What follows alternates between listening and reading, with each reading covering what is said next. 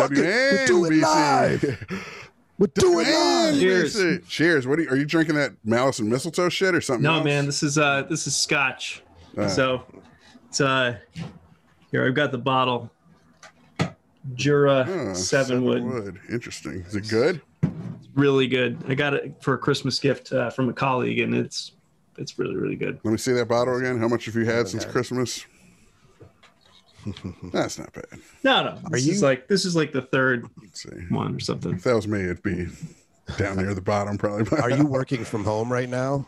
Are you telecommuting or are you No, man, I have to go in. saying? Yeah, so um Okay. I'm, I'm the you said that manager you- of a bank, and so uh, we're open uh, and we're helping customers. So Mm. I got, but it's crazy, dude. I'm like, you know, without getting too into the weeds or, or talking too much about what's, you know, internal and, and violating HIPAA and all that. I mean, we've had to deal with a lot of quarantine type stuff um, that has Mhm. really, really challenged us. Same. So Yep. Hey, this is fucking Nate Davis, by the way. Nate is a screenwriter, producer on our film Cactus Jack, which if you stick around, you can see a trailer at the end of this. Go to www.cactusjackfilm.com, see information on pre-ordering the virtual premiere we're to have and all that shit, blah, blah, blah, blah, blah. It releases in like 10 fucking days. Nate, we just did your show. Nate has a show called Re-Entry. You want to tell people what that's about? Yeah, so uh, Re-Entry is a screenwriting uh, show on YouTube. Um, I was kind of in the whole screenwriting game back in 2012 to 2014. I had a manager, I had a pretty big option, some things in development.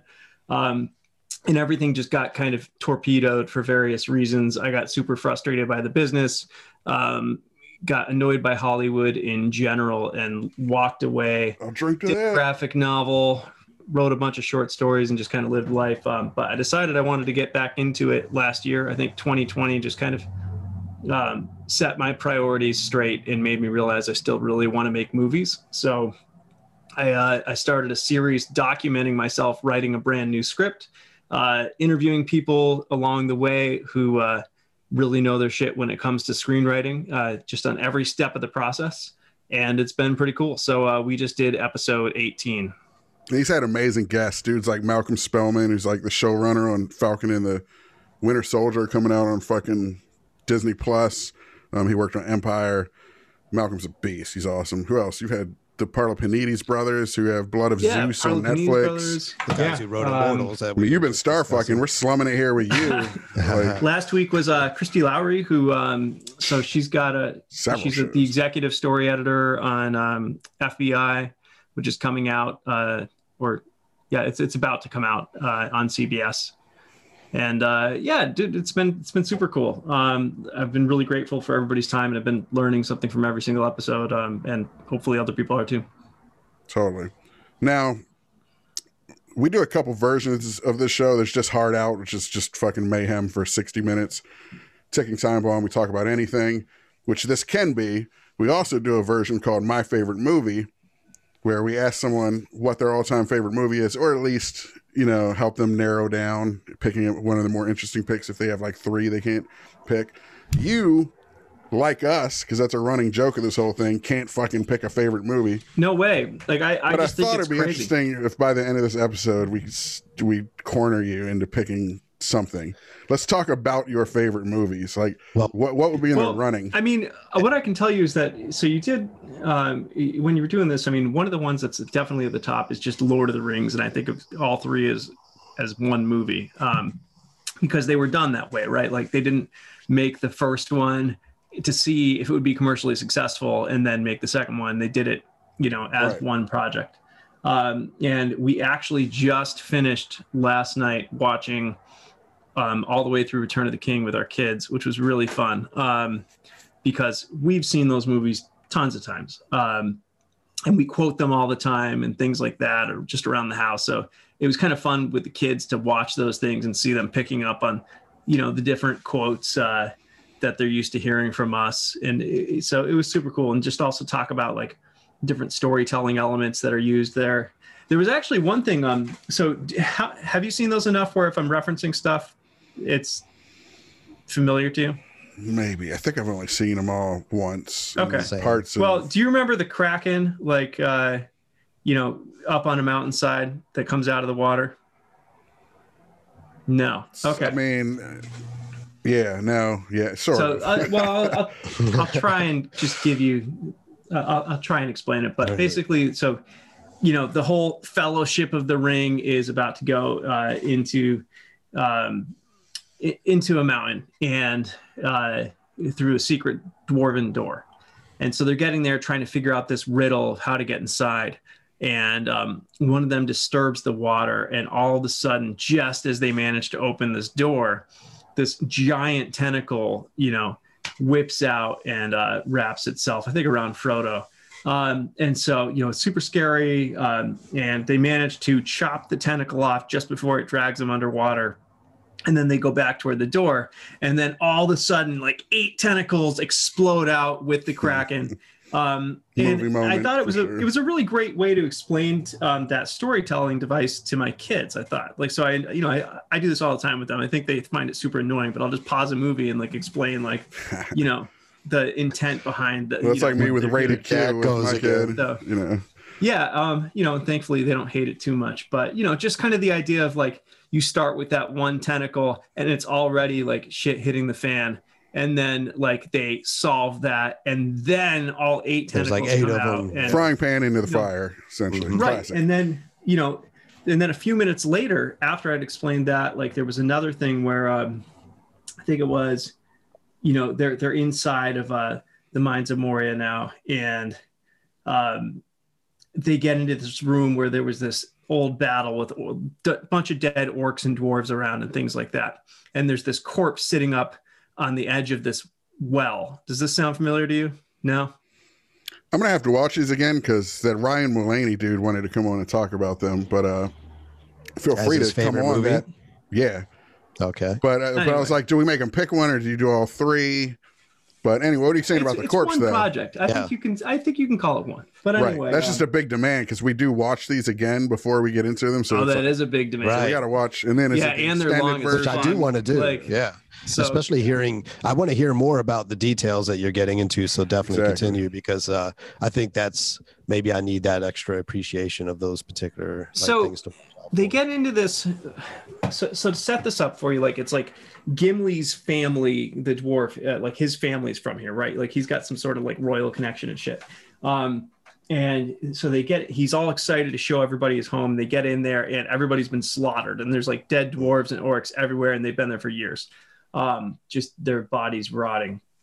And they get into this kind of main central hall, and there's a tomb there and there's clearly been a massive battle inside and there's this guy holding like a pages of a book that he was journaling in and you see that like he basically died and like his you know the writing goes off the page um and so gandalf starts reading from the book and he starts reading about like this like huge loud drumming throughout the caverns that was coming for them and so as he's reading this um, one of the it. hobbits, Merry, like accidentally bumps into this corpse and knocks its head off, and it falls down the well, hits a well bucket, and knocks that down the well way into the caverns, and like you're just like, oh shit, because it's super loud and you good. don't know what's in this place, right? And so everybody looks up and they're like, what the fuck did you do? And then the entire body with all its armor and its sword and stuff falls in after it way louder and then you start hearing the drumming coming so it's just like again like another moment like that kraken moment right afterward which just made for this great Great setup punch and of payoff, explaining yeah. like to my kids like just yeah i mean so and honestly like as i'm writing this new draft of my own script i was like where can i do that same type of thing to just kind of elevate what i'm working on so I think, well, Chris and I, we spoke in your episode that we just finished up how we were crazy when we had kids. Like, we have G.I. Joes buried in the Philippines because when we killed them in a story we were playing out, I think that's always been our major gripe with the Lord of the Rings shit. To speak for myself, but I think Chris as well, is that Yeah, you always know that conversation. the, the Kraken's not going to really pull him into and kill him. Mm, okay Whatever. There's, Yeah, I just yeah. never feel like the stakes are truly there because everyone's going to come out all right. And then, of course, at the end, near the end, they will kill somebody off once in a while. But yeah, I really just a want few that- main characters Yeah. off like you know sean bean died in that one just like Yeah. everything Yeah, I was gonna say Game of Thrones, That's- Sean Bean, typecast. do it right up front with someone we really care about and give a Yeah. shit about. Then I'm like, oh man, because that's it's kind of an ensemble. and you have that luxury. But this is something you could blame Tolkien for, honestly. You know what I mean? Yeah. Yeah, yeah. Not I mean, I read the books back then, and I remember there being just moments, and I was just like, "What the fuck was he on?" like, uh, the guy Dude. busting through the wall, Jim Slade style, and reading and just saying poetry and shit. And just, It's funny that we're talking about this. Like, Kool Aid. This wasn't planned at all. Yeah, exactly. Um, but because I thought we weren't going to talk about this because I told Jay I didn't have a favorite fucking movie. Right. oh, I Um, think we but, uh, movie. So we're reading Lord of the Rings right now, and um, we are like, what what we're doing with like a few nerdy family members of ours is we're doing this like Lord of the Rings Bible study where we're treating it like a fucking Bible. Um, and like we're like, Like appro- everyone has to pick a sc- so like every chapter passage. we're approaching with like a theme and it's fucking crazy. So like megan my wife had this idea um, because she was listening to this one this podcast where they do it with harry potter. I was gonna say you and- should do this on a podcast. yeah right and uh so anyway like you just pick a random theme right? So we picked like endings for the sh- for chapter one um and like you read through it and you're like oh fuck it's called bag end oh wait weird bag end sounds like the word begin Uh, you start to Beginning, see all begin, these and like and it just starts going It's like there, a and you're room two three seven for The Shining or whatever that shit is. Yeah, I man. think that's And- it, right? and, like, Yeah, yeah. it's crazy like when you start approaching it like like pretending like it's a sacred text Mm. how easy it is to read into it whatever you want and having that's- been like a former christian who actually did bible studies and stuff I actually 15 wanted to dig into ago, that at some point on this. Yeah. as well, we can like, yeah but like i used to do the same thing back then right real like i mean like i used to read the bible that way and and you would like kind Mhm. of read like trying to get answers on whatever the fuck is wrong in your life Yeah, exactly. and and you always found the answers Interesting. Yeah, Interesting. know, and it's and it's interesting. You're the feeling that thing. with just a work of fiction, let alone the pressure when everyone's telling you this is a true holy Right. book. Of course, you're going to buy in when you. Mhm. so it's like it's so fascinating for me to be doing that that way and it's really it's fun and nerdy and shit but like yeah. yeah man it's crazy Well, I'm just so one proud of your family my- of trading the Bible for fucking Lord of the Rings. yes. One of my early experiences of them, um, starting to write like in prose form was in school in the philippines. Um, i think i must have been a freshman in high school. And every i think it was every day or maybe it was once a week the i think it was this was just the english teacher would write a quote on the blackboard and we had to write a story based on that quote whatever it was. Just a prompt. And most people, you know, would just do very like random stories and you know things about their life or what have you. But I just from day one made it a like fantasy story of this group, sort of Lord of the Rings like group of adventurers, and from there through the whole like class every week it was the same group and Every prompt you applied to this It was story. a, a, it awesome. became a serial, you know. And he mentioned Lord of the Rings to me, and I kind of had a vague awareness of it, but that's what got me first to really like pay attention to it um, because it wasn't that vague. That and the I, knew Ralph all that shit. I knew all that from from D and D and shit from role yeah playing i mean games. because and you that's guys where I got way into from. d&d and like dragonlance and shit like that right Yeah, Dude, yeah, we they tried to pitch inspired by Lord Dragonlance to the Rings. Hasbro. That fucking i went can't nowhere. believe dragonlance hasn't become like Seriously. a Dragonlance is messy. The mean, rights I are know all just- fucked up. That's the problem. Yeah, they just had a big lawsuit about a, another like group of books that were going to be written by this the same authors, Heiss and Wickman, I think it is. Um, Hickman. But they, um, yeah, they they are missing a big opportunity because I know people who aren't even like weren't role playing gamers and stuff, but just knew the books, like had read the books and liked them and stuff. You know, like Dude, over 50 million copies of those books are sold in like a hundred and something languages. yeah they were fun i mean i didn't i wasn't like a massive fan of them but i probably read i don't know four or five of them To me, What do you it's a more know? So- dynamic version. It's it's more Star Wars meets Lord of the Mhm. Rings. It's Yeah. got Oh, a lot of Yeah, Star Wars way to- motley crew of you know um, different races come together. So there's a lot of cool racial yeah shit in it. I mean, it's fucking had a bit more edge, I'd say, than Lord of the Rings. It is crazy. We tried Um, to pitch Hasbro, and they were just like, "Man, the rights are a mess." And fucking uh, that Joe Manganiello dude, you know what I'm talking about? Like that big muscle bound dude married to Vera, or what's her name? That fucking Mexican chick. She's like 40 but hot. What's her name? The one from uh, Family. I don't watch Modern TV. Family, Modern, Modern Family. Family. Sofia Vergara. Yes. The dude who's married to her was like in Magic Mike. He's like this muscle bound fucking Okay. dude, Okay. but he's a big D and D guy, and I think they do like a weekly game. Yeah, I'm vaguely familiar famous with that. Vin Diesel and all these Right. motherfuckers in Um, Hollywood. Tom Morello and shit, right? From Yes. Rage Against the Machine, the guitarist. Which would be a hilarious D and D The group. crazy, And- yeah. Vince Vaughn awesome. and uh, Yes, Vince Vaughn stops in.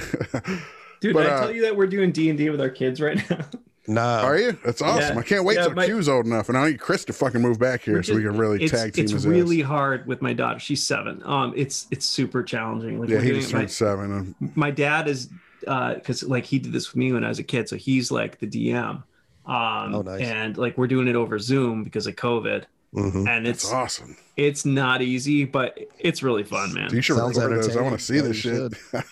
Yeah, we should record that. That'll be the next episode of Hard Out. totally. Chris and I have talked a lot about doing one, but it's such a commitment and fuck, it's hard. Um, but I do miss it. Man, do you have any? Maybe because you're all with family or whatever. But do you ever have that whole weird, the performative nature of role playing games? You feel kind of weird and corny and shit. Like Oh yeah, absolutely. Like that's a whole part of it, right? but I think like it's really easy. Yeah, like with so like it's my dad and my kids. So like I don't.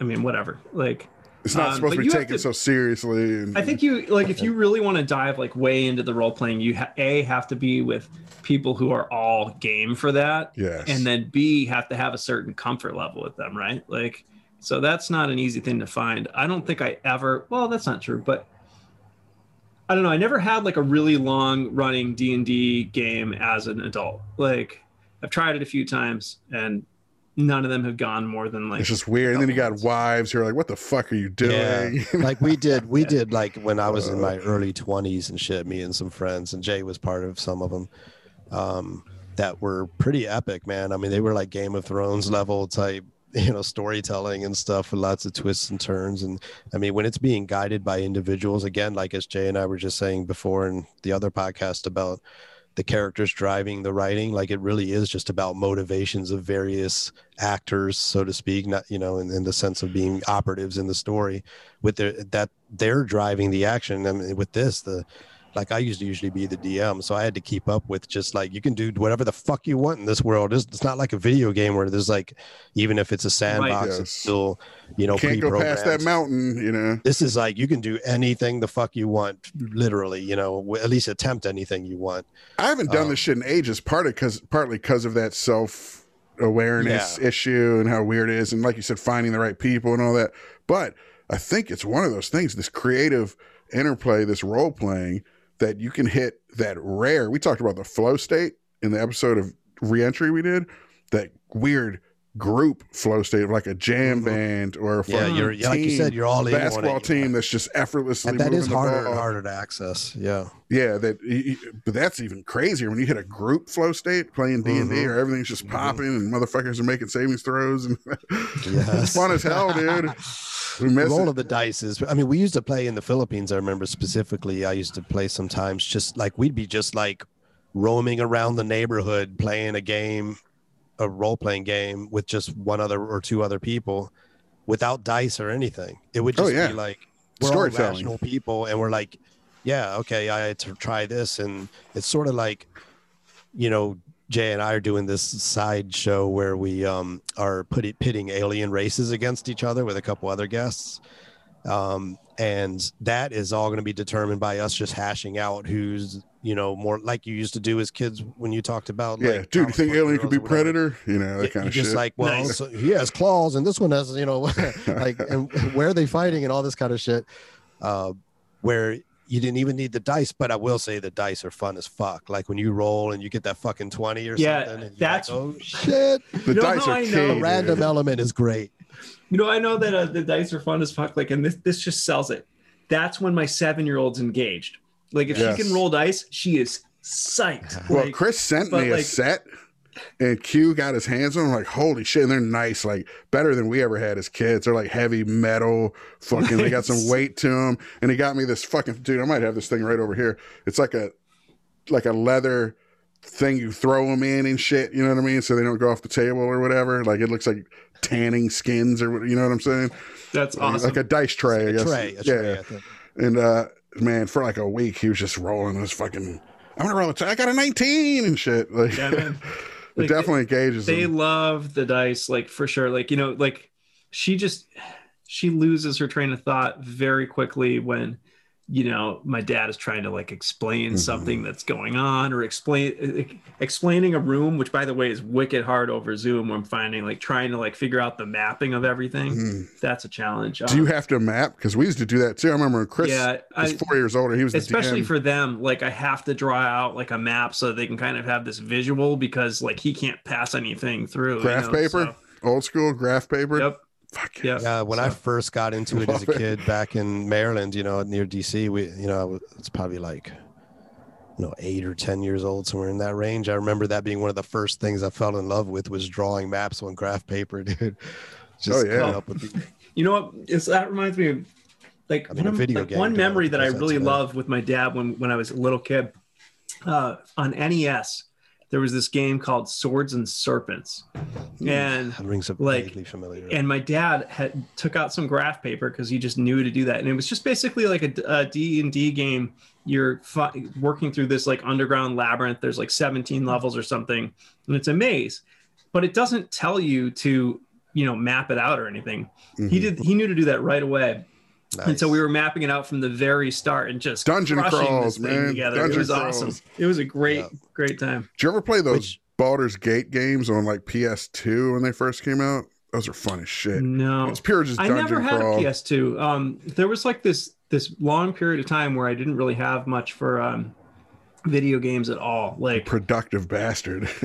well, yeah, well, actually, yeah, right. Like, so it's like you know, you got the day job and stuff like that, and if you actually want to write or anything, video games really take away from that. Um, so well, you know now we have a wii u because that's a fun way to spend time with the kids and stuff like love my super smash and mario kart sessions with those guys um that's a blast but like you know for stuff for me like as much as i think video games are amazing like i did get zelda breath of the wild which and spent that's like an open world sandbox dude Zelda it's game, amazing. Right? it's so Oh, good. sick. but I, I wasted so many hours on that and then like i was so pissed honestly but also like really grateful. My son was like hey can i play this? And i'm like sure i didn't realize that you can only have one running game on that at Mm. any one time and he erased my like 70 hours that i'd put into it Yeah. and i was just like you So know I what Beat that him was senseless. that was good that was really good that that happened i'm so Yeah, pissed right now right, but it that was just- great like because Mhm. there's no way i'm repeating that you know it is Right. done Like, yeah, yeah, yeah. so- Just cut They you can't be a time suck, man. Our kid Chris just got him a Switch for fucking Christmas. What an uncle, right? Um, and already, I mean, he's already been video game addicted, but he's fucking good at it, and he jumps around the whole time he plays. So he's like getting a sick cardio workout. He's just playing Mario, like jumping, Dude, I think I saw time. a video of him doing that. It's amazing. dude. So I'm kind of like, all right, he's getting hand-eye coordination. He's getting some problem solving. He's jumping around. What the fuck's the problem? I mean, Right. But- it's a career in and of itself nowadays with esports and True. video game development. But the problem Like, is I'm it's all for the fucking machines addictive, taking over the. Dude. li- Yeah, that is That's the problem. That's all he wants Well- to do. So I want to get him. Honestly, I think video games cool and they do a lot of good motor skills and tactile shit like that. But what you're doing with the role playing with your kids, engaging their imagination, getting them to see things that are only described through mm-hmm. words, that's really problem fun. solving. Yeah, Setting you up for the rest of your life. communication. Yes, I'm, I'm setting them up for a life of hell as they try and become artists. Screenwriters. Right, no shit. You at some uh, better. Yeah. point. What are you doing? It's child So- abuse. You No, be my turning daughter them wrote- Diagramming sentences with them, you piece of shit. Dude, what my doing? daughter wrote like a 2,100 word short Yeah. story in December. She's fucking Insane. seven. Like, it's insane. Like, I didn't have anything to do with it. She just told me, hey, my story's done. And I'm like, She's written more than me lately. oh shit. that's crazy. That's all. What's her story about?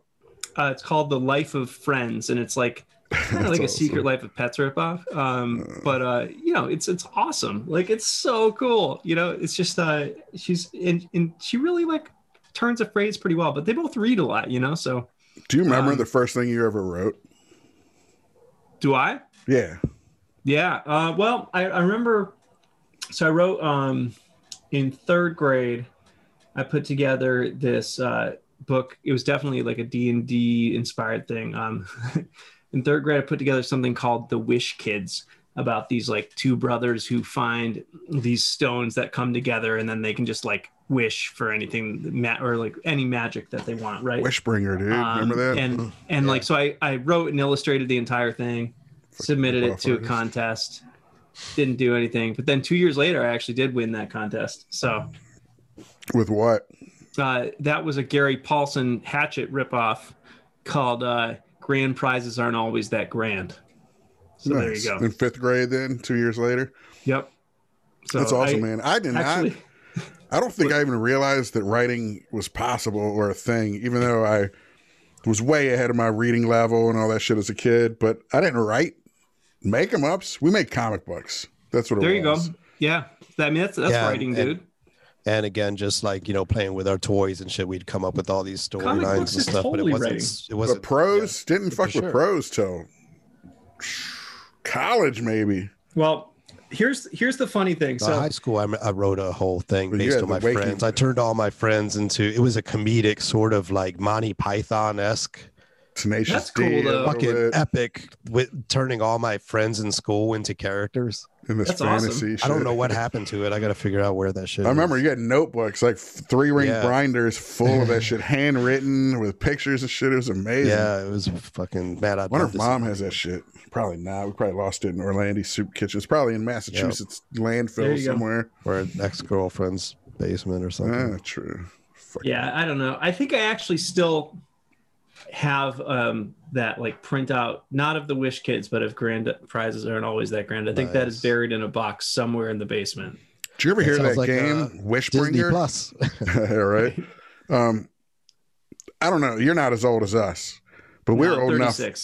So Our stepdad came into the picture. I was probably like five or six, six or seven. I don't know, somewhere around there. But he was an IT or a tech guy in the Air Force. So he had Commodore 64s, VIC 20s, all early computing shit, home computer stuff. And they used to have these games, these text only games. Do you remember any of those? There was one called Wishbringer. Oh, you know what? I That made remember me one. think of your like the, the Wish OGs Kids. Yeah, we had a computer early because that was something that my parents, to their credit, like just real felt like was going to be a thing. And Uh-huh. they had, I don't know about Wishbringer, but we had this one game that was like this outdoor survival game, um, where it was text only, but like it would have you, you know, it, I think you were like a pilot that got stranded somewhere in the middle, Cool. and you had to like make all these decisions. situational. Yeah, So Now, nice. We know What- a mutual Facebook friend who does the Click Your Poison books. yeah, yeah. Right? Yeah, choose your own adventure, right? Choose your own adventure. That's kind of what those are, sort Yeah. of, but it has Totally. programming in it, so you can't, you know, Uh-huh. same with the books. You can't choose it's a digital really version. That's a great point. your Yeah. own adventure, but you're choosing whatever options they give you. But uh, have you thought about dabbling in that at all? Because that's, I feel like that could take off. But uh, Dude, I don't have time to dabble in anything more than I'm already dabbling. I dabble in parenthood right now? fucking right. Like, I am so maxed out. I'm so maxed out right now. the rest I'm but- committed to parenthood, dabbling. But dude, I always have been like that. That has like described my life has been dabbling. Like, I mean, Mhm. I have been into so many things and gone hard into them for like two years. But If you were a DC villain fighting Batman, you'd be the dabbler. That'd be the dabbler. I think it's a good name. Yeah. Terrible villain, like the worst villain ever, the Uh, dabbler. What would I my costume it. be like? It would Jack just of be all this amalgamation Just of all dabbling these in crime. Shit. Normally, What was that, Nate?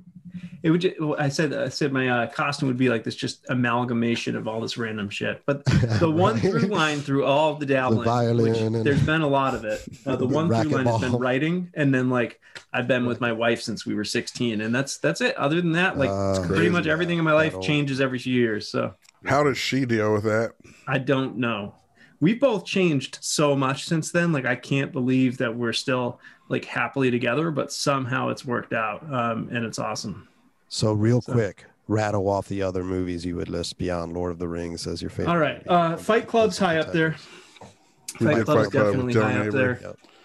there. Um, dude, I don't know. Like, I feel like I'm just gonna think of, like, I've never been one who's made like a list of that stuff. You Well, know. here's the thing, every- though. There's movies that are objectively the shit. Yeah. Fight Club's the shit. Hmm What are just some movies that to Like, you that most just people wouldn't mind. It's pick? just going to be more recent, I bet. Um, so like Whiplash is something that's been on my mind a lot lately. I just I absolutely love that movie so much. Um, uh, let's see, The Departed, is like that, but that feels recent too. And I guess that's not recent anymore, is it? That's okay. Dude, somebody just posted that Nick Oh. Clement dude that we did our Goodfellas episode with. He just posted today something about the first Pirates of the Caribbean movie came out like I love that 18 movie. years ago. I love that movie. Oh. That's Pirates of the probably, like- Caribbean movies are almost 20 fucking years old. dude, that's nuts. If you made me like put together a top twenty-five, guaranteed Pirates of the Caribbean would be in there. I think that's one of the best adventure movies of all time. To Johnny So- Depp Slade. Have you showed that to your kids? Uh, yes, but I just asked them the other day. Neither of them remembers it, so it's going to happen in the next few weeks for sure.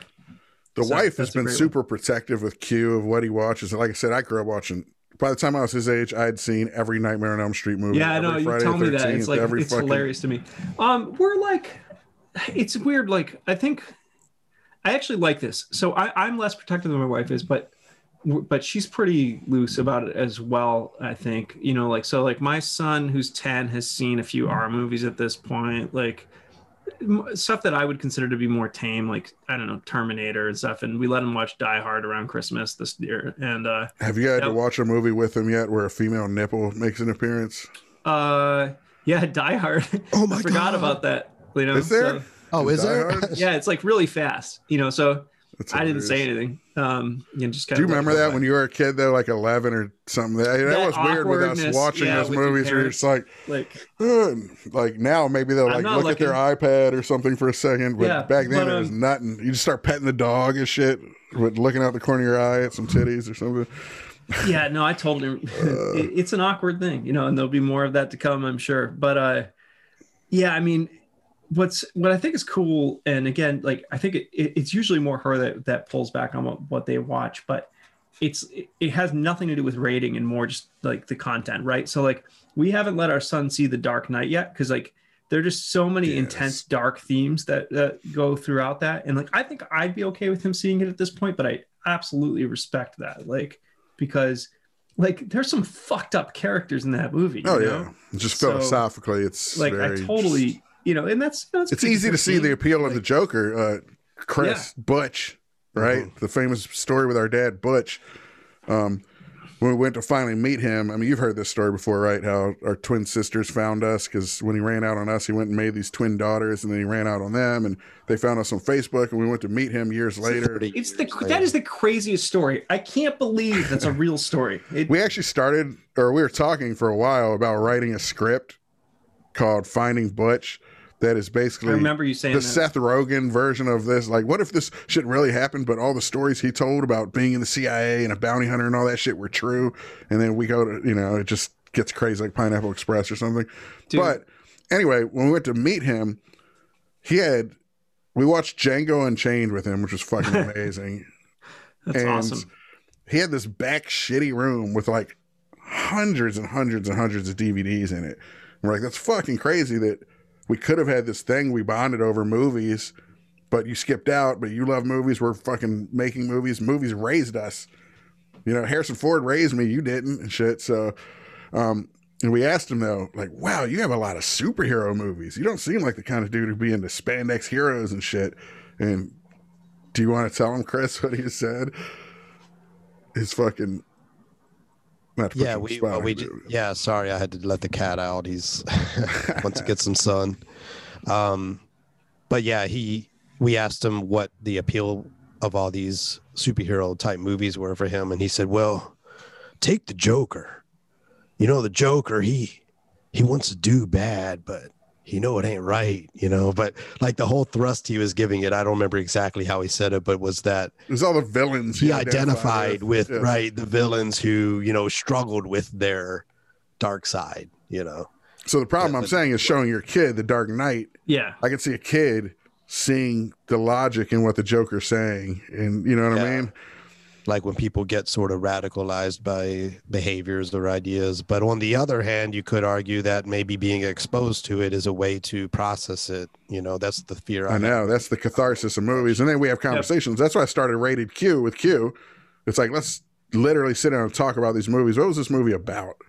What do you think it was trying to say to you? You know, and learn to understand the difference between fact and fiction and why we tell stories and I think that's how they impact us. And man, we fell away from it because I got so busy with Jack, but we're gonna start kicking it off again soon. Dude, that that series is great, and you should definitely It keep is. up with it. Um, yeah, so I watched I watched Probably be the most Whiplash with my successful son. thing of anything we do. What's yeah, that? Whiplash. Whiplash is a great one to talk to your Yes. kid So about. I watched Whiplash with my son, and that like, you know, as we're watching, I'm like, mm, man, this was like an edgy decision for sure, right? Because it's like, you know, um, I mean, that character, uh, the the teacher, God, I'm drawing a blank on his name right now, but uh, J.K. Simmons, bitch. yeah, Yes. dude. Well, first of all, like, unbelievable actor and unbelievable performance. I mean, he We he heard absolutely him slayed for it. Um, Revenger to play the lead but- role in Revenger. Well, But, uh, Mechanicsville. when we rewrote Oh, Mechanicsville, Mechanicsville. That's right. It was Mechanicsville. the guys who optioned Mechanicsville after we rewrote it were some Right, dudes right, who worked for him, and he was like our dream cast for the bad guy in it, Stamper. So J.K. Simmons is fucking Yeah, yeah, rules. yeah. Yeah, you know, Right. but I mean, anyway, it was so it's just a couple. It was it created all these cool conversations with my son, right? And again, like as I said, I, I like would pause it after he'd drop an f bomb, but like the other f bomb, um, and like and be like, all right, so let's talk about this, you know, um, or you know, and and there were a lot of conversations about like talking about how like people are just people. Like they're not necessarily good or evil. Like they're driven Yes. by different things. And like so this guy like he's a giant asshole but also like you know it's coming from this place where he wants to achieve something great and help somebody else be somebody great. And like two things can be true at the same time. And so all those conversations were just i thought they were super cool to have you know? We just talked about that with Nurse Ratched in Cuckoo's Nest. Is she truly evil, or does she think this is the best way to treat these fucking freaks? right You know what I mean? And these are the kind of films we should be watching with kids because when you watch only the Pixar movies, all you get is the same platitudinal themes almost every pixar time. Pixar movies are so good They're though. good. They're i love killer. the pixar movies. A good mix, man. That's watch probably Soul, exactly what you need. It's is amazing, but they're platitudinal and they kind of tell you the mm. shit you already even know. Right. The kids even know, we need teamwork to get along. We need to fucking you know face our fears, all that kind of shit. But these other these more grown up movies like this to me is a soft launch into adulthood. That you can watch a movie that deals with some of this more adult shit. That's a And- cool way to put it, Jag. I like that, like a soft launch into adulthood. Yeah. That's that's So I'm trying to explain it to my wife. It's not working I think yet. that's cool. No, I mean, I, I have no complaints. Like, I mean, just because like I'm I'm slightly more loose than my wife would be. I mean, I really Yeah, think um, I, I think that we're pretty good partners in the whole thing, to be Mhm, honest. for sure. So, It's an interesting discussion, nonetheless, though. Yeah. As far as Have you Like, ever checked you out want- that? Oh, go ahead. you want them to uh, to sort of have this sugar coated view of the world, and then suddenly get plunged into they go they take the wrong turn on the internet, or some kid at school, you know, exposes them to something you know bad. Like don't, you kind of want to prepare them, or did I know it's a it's that's the big question. Do you prolong that as long as you can, or do you? Yeah, I mean, Try we've and never been super yourself. protective. Like, I don't know. I just Well, think of Breakfast kids. Club. Growing up, Bender was my fucking idol. Do you want Bender to be your kid's idol? Probably not. Being bad feels pretty good, don't it? That kind of shit. You know what I'm saying? That's. But at the same Right, time, I right, do. That's a massive struggle with me. All my the heroes are like scumbags and Bukowskis and Artie Langs and shit. And I'm like, am I gonna just raise him to think Captain America's the guy? Fuck Captain America. He's boring as shit. You know what I mean? The guy does the right thing every time and shit. No, It's like, gotta, uh, you gotta talk to your kids and like and have That's- that's all it conversations is. and- That's what it create, is. You got to create opportunities for independence too, like, um, and that all that stuff is super important. Like, you know, like I mean, thankfully we live, you know, and I will absolutely throw out there this is a privilege thing, but like we live in an area where we're okay letting our kids walk to school when it's not fucking COVID. Um, you know, we live a quarter mile from their school, and although I think a lot of other people are uncomfortable with that type of thing, we started letting them walk to school. That's hard, um, man. You know, when they were like eight and a half and six. Um, and as soon as we did it, we noticed all these other kids in the neighborhood had started walking to school too. And I think that like people just need like there were other parents They who were like that. wanted to do that too Mhm. but it's scary because a you're scared for your kids a little bit right but also i think there's this fear of being fucking judged right like and Mhm. Um like being the bad parent and concerned. ultimately like we let the importance of letting our kids have a little bit of independence win over that you know and like Not well, it's to say, like- counterintuitive though, because there are massive studies, and I've read so much shit that's like you got to let your kids roam free. But I'm Yeah. like, dude, a fucking 13 year old girl just got shot and killed like a few blocks from my house. I'm in Milwaukee. Fuck that. When I'm back in the Dude, I burbs mean, again, right, maybe. so, like- but I don't think we do that. Like if we were living in an area that wasn't as safe as as it is here. I mean, Right. you know, it's we're in this kind but of. But also it's safer in numbers. When all the parents let all their kids do it, the Right. other kids are witnesses. Yep. If it's just your kids, then some West Yeah. Memphis three can shit can go down or whatever, you know. Well, I was going to say that that phenomenon that occurred naturally with your neighborhood could be something people do proactively. Like if Right. you're in the position you were at the beginning that you're thinking about having your kid walk, what if you knock on all the neighbors' doors or if you have a Facebook group and say, Mhm. what if we start having our kids go there together as a group? That's an interesting idea. Well, and just Yeah, even left to play actually. to without supervision. That's key. And we grew That up Oh, too. doing yeah. That's separate from that for sure. We send yeah. those Kids kids don't out in the even yard get all a the chance time. to Lord of the Flies shit anymore because there's always some parent Well, hovering that's over. thing, right? So I told you how Mm-hmm. like my daughter wrote this story, and I th- I think Q is probably the same way, right? I mean, you let Q play independently with creative shit all the time. Like I know he does his Legos and shit like that, Uh-huh. right? Like, um, and like it's really important for kids to just like have like free play without like a lot of structure. Sucks that he's Like, our they- only child, so he gets like lonely and bored. I, with, dude, I can't imagine only child during COVID too. Fucking, that's terrible. I mean, luckily I'm Uh, basically a fucking eight year old, but that yeah helps. but uh that But free what we play were stuff talking ab- matters so much like they need that opportunity to just like make their own rules and, and yeah, work out the hierarchy of who's the alpha, who's the bully, who's going to run shit, who's not. Like that's all natural stuff that we all come in like puppeteers trying to dictate, Yeah. and no one's the alpha. It's like it's they know it's a fallacy because then they have those moments alone in school bathrooms or someone gets their ass kicked or whatever, you know. yeah know. like dude i'm so like it's funny you talk about that so like this this anti-bullying stuff right like on the one hand i'm so for it if it's achievable on the other hand i really doubt it is and that's coming from a place of like where i i was like the subject of extreme bullying as a kid like i was i was bullied like crazy For what? um what's that Why? Like what? What? so what I did mean, they? I What did they really hone in small on? town, rural, like um, town of three thousand, mostly white people, um, almost all white. Like we had like one person of color in our school of two hundred people. and they 200 still people- bullied you instead of him. Damn! I'm just Right kidding. there, you go. Um, but you know, like I was, I was the artsy kid, and then we weren't townies. Mm. Um, like we we moved in, um, and like I just did not fit in. With Nate this- worships Satan. people. He So- plays D and D. He's fucking devil worshiper. all that stuff right and like in and like you know i mean I, I was i was a nerdy little kid dude like i mean it just is what it is like that was the case and i think i was you know probably really sensitive and stuff as well and so Mhm. people just latched onto that but the thing was that it was the school system of 200 people from from kindergarten through sixth grade Mhm, so you'd never escaped your your mhm. spot in the pecking order ever. Like once that was established, that was that, and there was no way Mhm. out. And it was that way all the way through um, ninth grade for me because I stayed in that town, and then I went to a different school, and like my life changed in one day.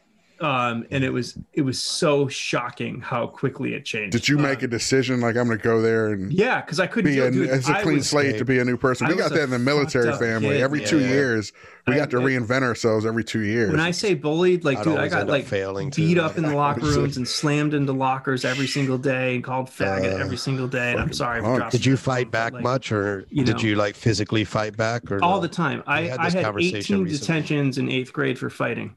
Um, like and it didn't stop the people bullying you. It like no, I mean, you know, No. I won some fights and I lost some fights. I had my nose Mhm. broken in eighth grade, like, um, and like what? you know, it- you know, it's I all just- just, bullies, hurt people, hurt people. You know, Dude, all those honestly, kids are like, catching here's it at the home fucked up thing shit. is I, I went to a reunion with those people when I was like That's interesting. 25 or some shit. I don't know. I don't know. Let's write a In short story about that shit. yeah, that sounds familiar. I think someone mentioned Like, that.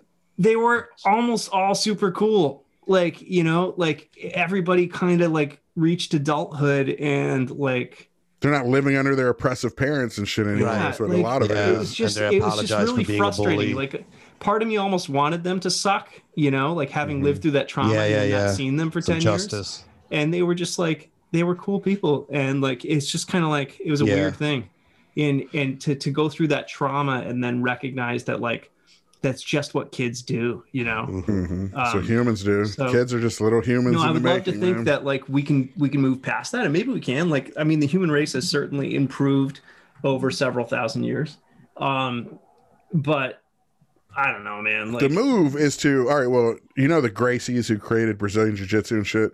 If you use the actual Gracie program, they have a kids program and it's perfectly named. I think this is the key. It's bully proof. You got to bully proof your kids versus dictating to the world that we can't be bullies or whatever because it's just unrealistic. Like you said, Mm-hmm. you got to make sure your kids are confident, know how to handle themselves, know how to report bullying to the right people, Dude, know how to advocate for themselves, and say choke a that. motherfucker out. but let me tell you this, Well, right? that's So, why like, I brought my that dad, earlier. like, my dad, literally, when I was a kid, I I shouldn't say this because I don't want to get well, fuck, it, he can't get in trouble. He's like almost, you know, he's older now. so, um, but anyway, Send he, uh, like he like tried to like he literally like was like trying to like get me like to learn karate and shit like Right. to protect myself but they also like they would call like the dean and like the principal all the time and be like this is fucked up like nothing ever changed like Yeah, you know why would like you they in trouble for that? I mean, that's like, what should be done. i mean it, it, I thought you were gonna say packed a gun in your bag or some shit. Like, These kids did- fuck with you. dude I, And you know I- what? It- I, it's did hard. bring a knife to school once like you know i Right, never yeah. did anything with it but like Well, I mean, was gonna I was a say, the reason kid. I asked earlier, and this kind of alludes to what Jay was saying about being able to, um, you know, like if you need to shut that shit down. That that's why I ask that all the time about bullies because I've had a few, and I remember j- just unleashing on them to the point they just like stopped. Like, I- I think I just fucking went nuts, you know, enough to just like. dude, yeah dude i don't know You like scared I, them. I You cornered showed them. It's that leverage thing. You gained a little leverage by showing you could be a crazed cornered animal that will fuck Mhm. something up if they fuck with you too much. You know. uh, Yeah, I mean, but uh, I I, don't know, know. that's not always going to be the case. I think it's just Yeah. anecdotal, you know. That's Yeah, why. yeah. But I'm super curious. I mean, about it's it's a mob mentality thing, right? Like, so the weird thing is like some of these kids who would you know gang up on me um, at school. I like I then like would invite me over to their house a few weeks later and we'd hang out. yeah. Like So- you yeah, know, it's about that just too. That lot, Well, to them, it's friends normative though. If they're catching that kind of shit at home and then they're externalizing that internal Mhm. shit, to them it's just normal life, know. and you know. I, I don't like I mean, dude, I'm in my mid 30s now. I don't hold that shit against anybody anymore. like, but it was certainly been through it. traumatizing and absolutely had an effect Well, on who let I me am ask you this because that's why we on write what we write. The type of you know material we get into is based on th- those kinds of experiences. Go ahead, Jay. Well, we wanted to touch on this religious awakening. Yeah, go or- for it because that's oh, some Oh, yeah. good over the shit, too. years. But I, I wanted to know first off, as someone who was raised in a Christian home, very Christian, I took I got the impression over the years. Well, it, that's that- too. But that did you forgive all of them? Do you think that Christianity armed you to forgive these bullies better? Hmm. Well, all right. So here's Because the forgiveness thing is usually for yourself. it You forgive others for yourself, not for them, right? so so here's my background as a Christian.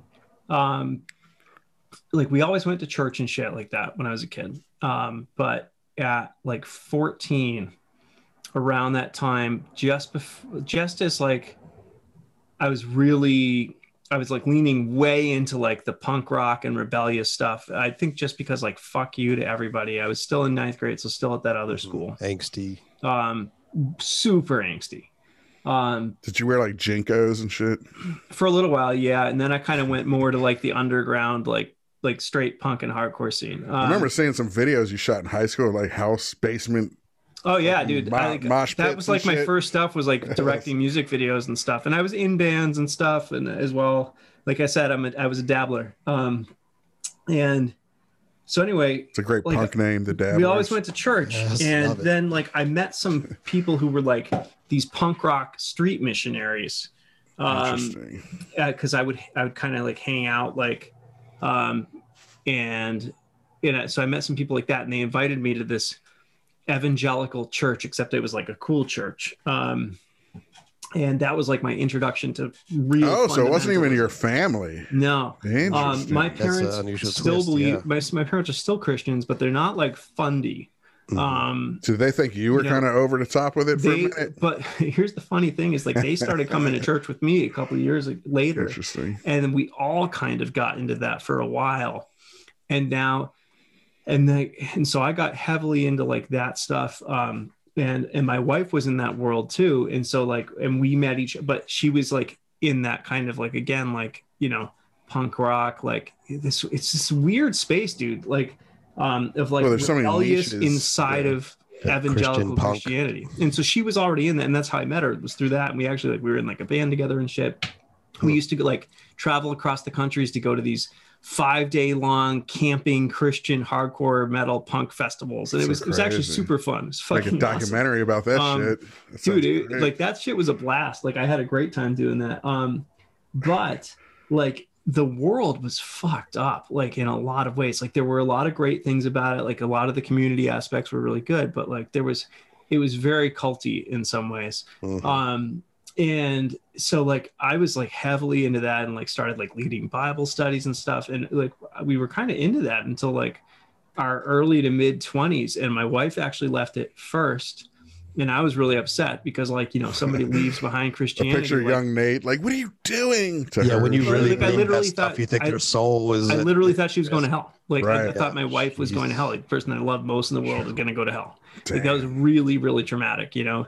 Um, and but like I followed behind her probably within a year or Well, later. I'm Um, curious about the specific mechanics of what. I wish we got into this break like 10 first. minutes into this because Yeah, right. yeah, we got, all right. So I gotta go quick, right? 'Cause You got to come Yeah. back again, but All right. So I don't know how much time we have. I don't um, look, but so we had. No I'm gonna, out of respect to our family, Sure. um, you know, be a little vague here, but we had a a, a really really traumatic death in the family, Mm. um, and um, like that it, just shook us to. I think I know the one you mean. But yeah, Yeah, I'm sure you do.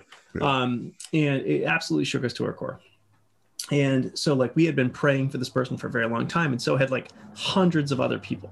And the Bible's very clear, and we believed every single word of this fucking text that, like, if you pray for something earnestly, like, God will give that to you. And, you know, like, we were like, well, maybe we didn't pray properly, but out of Mhm. all these hundreds of people, somebody had to. And, like, but this Right. person died anyway.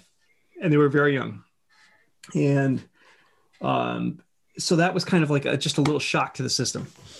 And n- almost nobody from our church came out to the funeral after like we were heavily involved in this place. Mhm. And so that was weird. And so Meg and my wife just, she couldn't go and face them. So she didn't go back to church after that. And I went for like a year um, without her, which was really, really weird. That's awful. like every time you come home, how was Yep. church? Right. but like at, like I'd Sinner. always enjoyed science and read a lot of stuff and somehow managed to make like the creation myths work with science. Like I, you know, there are books out there that hey, there are famous well. scientists who are religious as shit. Yeah, um, but I, you know, doesn't make sense. at me. some point, I don't remember what the trigger was. I wish I did. The doctrine of hell just fell away from me. I was like, this doesn't make any sense. And like, I had a bunch of friends who were gay, but like, I believed that homosexuality was a sin. And that was like, you know, I was like, this doesn't make any sense.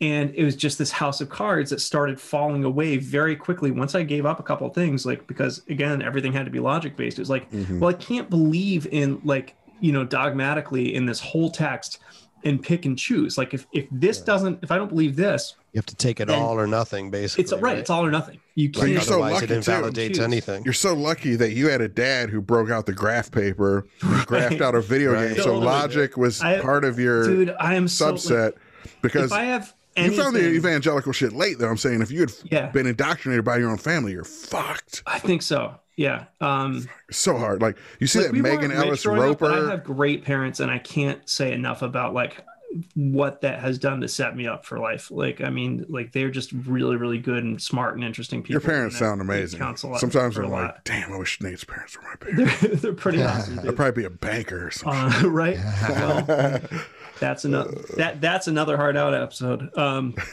but anyway, so like I, the House of Cards fell apart, and it was just like I, you know, and so for a while I I kind of believed in God, but I was I was like it, it was very ethereal, and then I just became more and more agnostic and um, started you know leaning into science and, and skepticism a lot more. And there was this short period where I was very very hard atheist and angry, and now I'm just kind of like.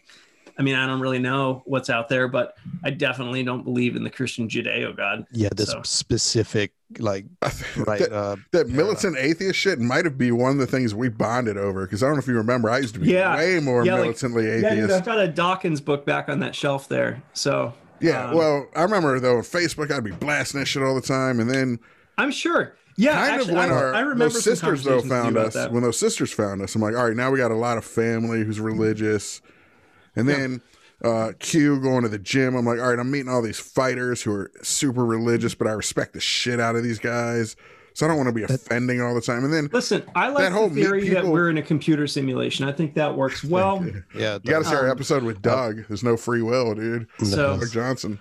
But militant atheist, that's such a misnomer, really, because you think of a militant anything else, militant like I actually have a religious- T-shirt of that. That's it's a like person running militant around there's with an funny who's AK-47. shit up. out there. Right. Muslim, mu- and then militant atheist is a guy like reading to his Richard kid Dawkins. Carl Sagan book or some shit, right? Exactly, you know, just getting a little fucking, uh, you know, But it's not a militant narky with their fucking argument. you know? Yeah, that's what it is. A militant atheist is one who not dehumanizes, but definitely shits on and Yeah, degrades looks down on the religious. And I've come to the conclusion though, you got to meet people where they're at. We were all Yes. programmed with this shit. You can't Yeah, you just got fault to like, them. arrive at. Go ahead. Chris, well, you had one of the best analogies ever. You said, I don't hate cancer patients. I have a problem with cancer, but it's you got to be careful to not insult cancer patients when you insult cancer. That's what it is when you talk shit about religion. You know what I mean? Right. It's like I feel like there's somebody who's infected with this thing, and I want to point out how I think that thing is a negative, but I got to do it in a way that doesn't say they're a negative. You know, people's egos are run amok. That's really the key to all this shit is ego. You know, pretty much everything. The bullying you Ego dealt with, why we want to write, like shit. You talk about writing. George Orwell wrote that great essay, "Why I Write." The number one reason was ego. hmm It's like ego's behind all all- this shit. Yeah, I mean, other than your basic needs, you know, like what other motivator is there? The, you know, pyramid of needs or what hierarchy of needs? Mar- Maslow, or whatever. the- Yeah. Maslow. Yeah. Well, I I don't know. Does that does that cover the Christianity stuff that you guys were curious about enough? Anything else on that, or No, I think that's pretty good. I mean, it's always just. I don't know how many people will watch this shit. Our audience is so small. We hope Cactus Jack will blow it up, but then who knows what kind of freaks will be our audience and shit. right? But uh, well, maybe a lot of them might be Christian. Um, the point is, don't take everything personally. When somebody takes exception to your religion, you don't have to defend it as a soldier would defend some ethos that he was born into. You know what I mean? Just I don't know. And to the militant atheists out there as well, like totally. All? Well, I, I brought up that Megan Ellis Ellis Roper, Ellison Roper, whatever her name. was. She was part of the God hates fags fucking family. She mm-hmm. defected from that family, but it happened through Twitter, which is interesting as hell to me. She met her husband, who was this Twitter guy, but what he did was he practiced over months and months the Socratic method. He just kept asking her questions. Oh, that's interesting. You think that? Why do you think that is? Well, but if you think this, isn't this kind of weird? You know, we go in so hard in the paint all the time on this shit.